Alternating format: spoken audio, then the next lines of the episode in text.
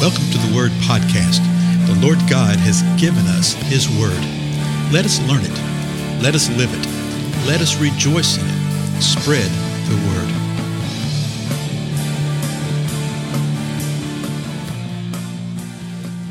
Blessings, everyone. This is Dale. So good to be with you today. I know that some of us are listening first thing in the morning, some are listening last thing in the evening, some in the middle of the day.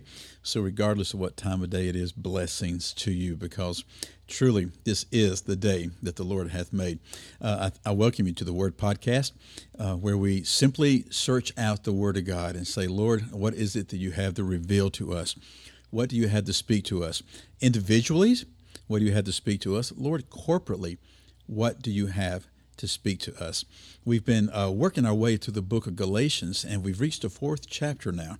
And as you've noted, if you've been with us, uh, we take a few verses at a time, sometimes overlapping from previous times, trying to capture the whole big picture of what's going on. Excuse me. Uh, again, like I said the last time together, it's a little pollenish around here this time of year. Anyway, we're going to be beginning the fourth chapter of Galatians. And uh, as is the habit with Paul, a lot of times in his writing, he uh, has sort of a structure to things.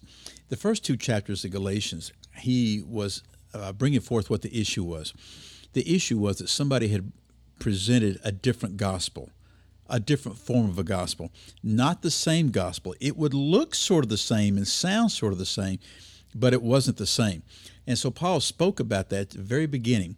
And then he also spoke a great deal about himself. And a lot of times people will say, well, he was given his testimony. Uh, yeah, I know what you mean by that, but it was really a lot more than that. Paul is given a defense of himself. He knew things that were being said about him by a group of people that had come in with this distorted gospel, with this different gospel, with this group of people that had come in intentionally to bring forth havoc. Same thing happens today, folks. He knew what they were saying about him, and they were bringing in this different gospel and undermining him. That was part of their strategy. So you see that in the really the first couple of ch- uh, chapters.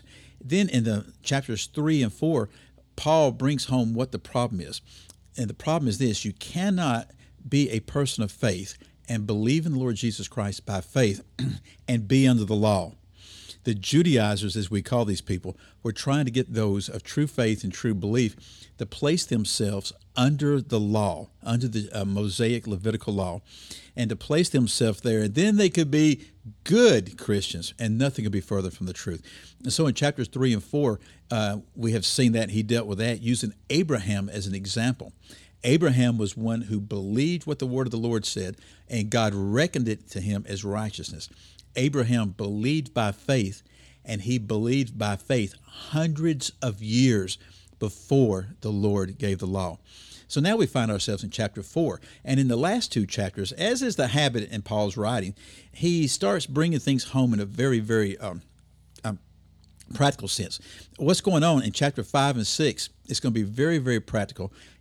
Chapter 4, he starts transitioning it, okay? He's using the example of Abraham okay? using the example of Abraham, and he's building upon that. So watch this. This is uh, Galatians 4, verse 1.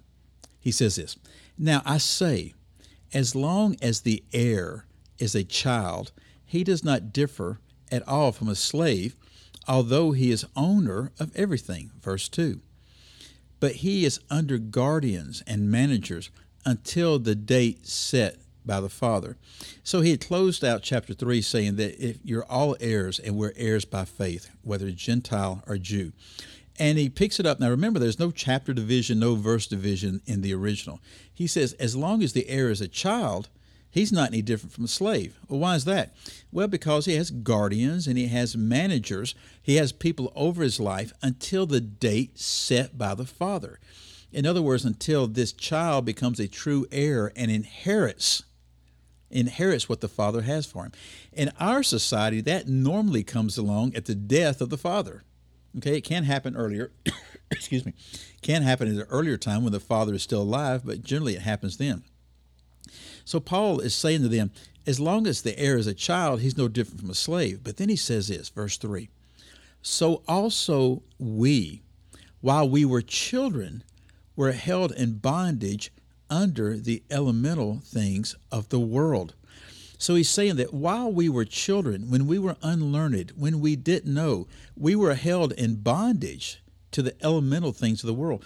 To the Jewish people, they were held in bondage to the law, and the law is what restricted them. Right here, I believe he's given special emphasis and speaking to uh, those that were of Gentile background. And he says, You are under bondage of the elemental things of the world, foundational things of the world. And when you do a little cross referencing what it means to be elemental things, there's some interesting things that you see about that like the elemental things of our faith, of the true faith. You see that over in Hebrews, I want to say the sixth chapter, fifth or sixth chapter, but I believe it's the sixth, which talks about the elemental things of the faith.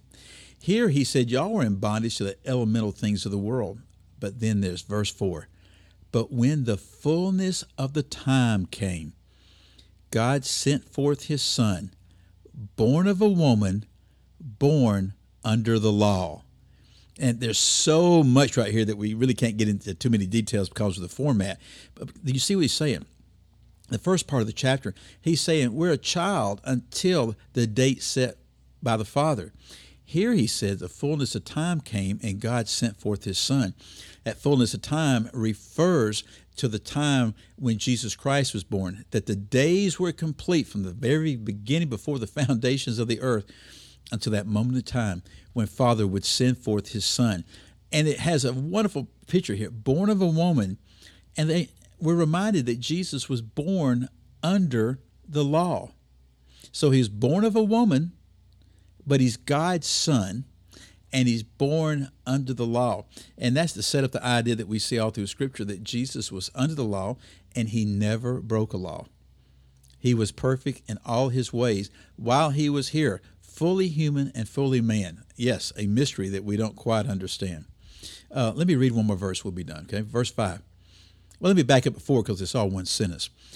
But when the fullness of the time came, God sent forth his Son born of a woman, born under the law, so that he might redeem those who were under the law, that we might receive the adoption as sons. This right here would have just rattled the mind of both groups. The Jews considered themselves to be God's children. They were born that way. It was their divine right. That was it. Okay? And so the Jews are son of God really no matter what they did. The Gentiles thought, well, I'm not Jewish, so there's no way that I can be in right relationship with the Jewish God, with the Most High God. But right here in this verse, he says that God sent forth his Son, born of a woman, born of the law, so that he might redeem those who were under the law. We know the Jews were under the law, but we saw in the third chapter that also all the world was under the law. And so the Lord sent forth his Son to redeem all of us, that all of us might receive adoption as sons, that the Jew can receive adoption as son, that the Gentile can receive adoption as son. And if you remember at the end of the third chapter, Paul says, We're all one. We're not Jew, we're not Greek, we're not male, we're not female, we're not free, we're not slave. We are all one in the Lord Jesus Christ. Uh, these are profound, profound truths which would have tremendous impact upon the body of Christ, folks. Now, listen to this if we would pay attention. There are so many divisive battles going on within the body of Christ, uh, theological battles, debates that are taking place because man refuses to look at the simple truth of what the Word of God says. That's the reason we gather together like this. So uh, take these things before the Lord. Uh, go back later today and read that passage right there and say, Lord, what is it that you're speaking to me? And then listen to what He says. I'm Dale. Thank you so much for being here, and I'll see you again next time.